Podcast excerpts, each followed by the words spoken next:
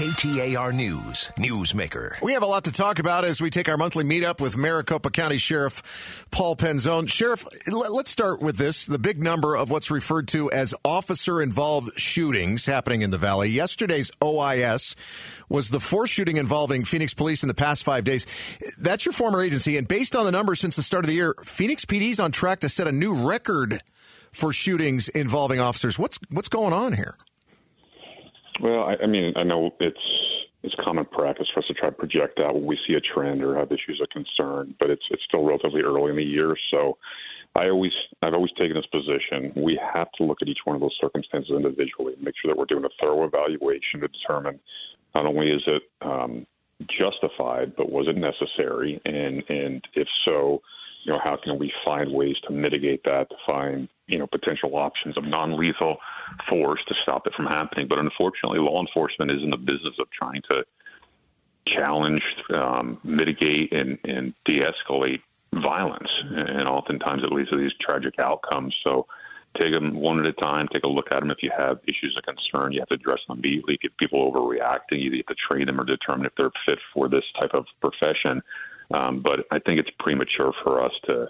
We should be concerned, but premature for us to try to take those numbers and and, and you know calculate them out through the year to say where we're headed.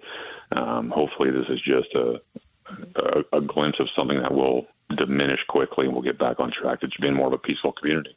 Are all Valley agencies, for instance, yours, are you seeing an uptick in violent encounters among your deputies?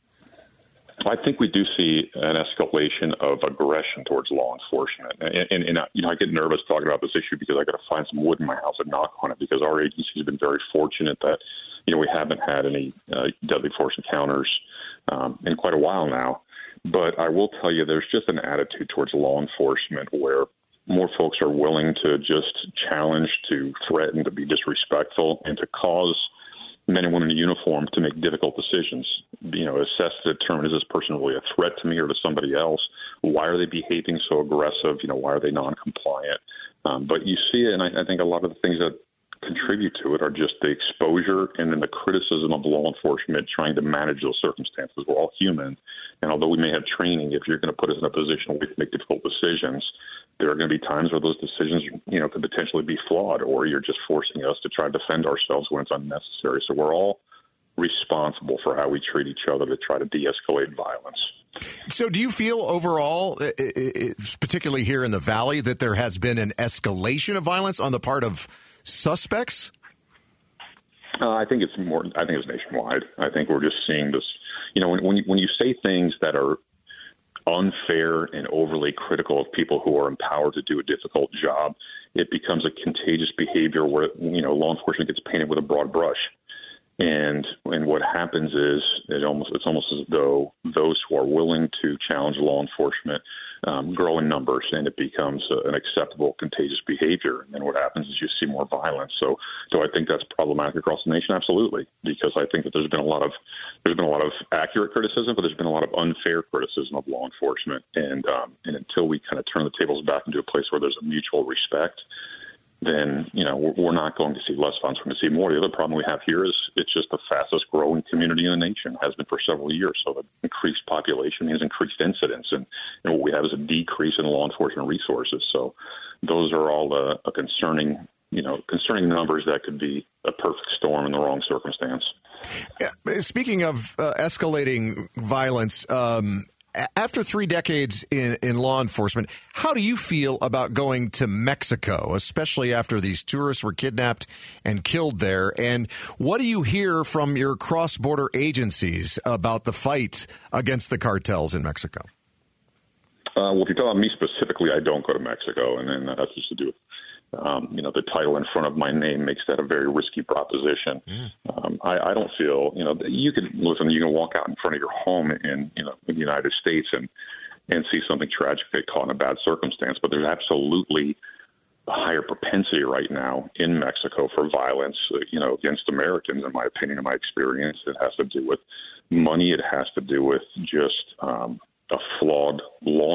community there, where it's there's more corruption. It's, there are good people, but there is a high volume of corruption, and the cartels grow in strength. So I think if you're making decisions on where you're going to spend your time, um, just be very conscientious. I have a lot of close friends who go there, you know, on the regular, and they never encounter problems. But I just, uh, you know, I'm, I'm a risk adverse guy, so I try to make decisions to to minimize the, the potential for violence against my family, and that's just not a, a destination I feel comfortable with.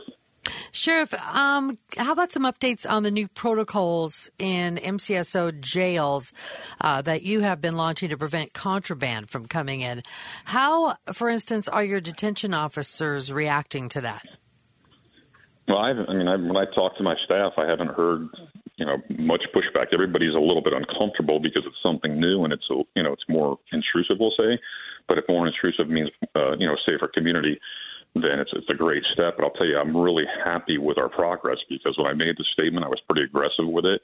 Um, our team did a phenomenal job finding the most effective, efficient, and safe piece of equipment. Um, we were able to get those you know, kind of streamlined in a, in a in a purchase process. So we're on track to most likely have those before the end of the fiscal year, which is in June. And and the only problem is going to be staffing up with you know we're going to be hiring outside security to I shouldn't say outside there we're going to be hiring people to be security officers in our organization, not taking detention officers to run those machines, but you know, let's not forget we're going to be putting volunteers through there. We have a lot of other county employees who come in the jail, so it's not just for my employees. It's just in general to say, hey, everybody who enters the jail system will be checked and make sure no contraband's coming in, and, and hopefully that'll save lives and, and just change the culture within so that it'll diminish the violence also of those who are impaired because they can get their hands on drugs inside the jail system. All right. Thanks so much. Once again, uh, Sheriff Paul Penzone.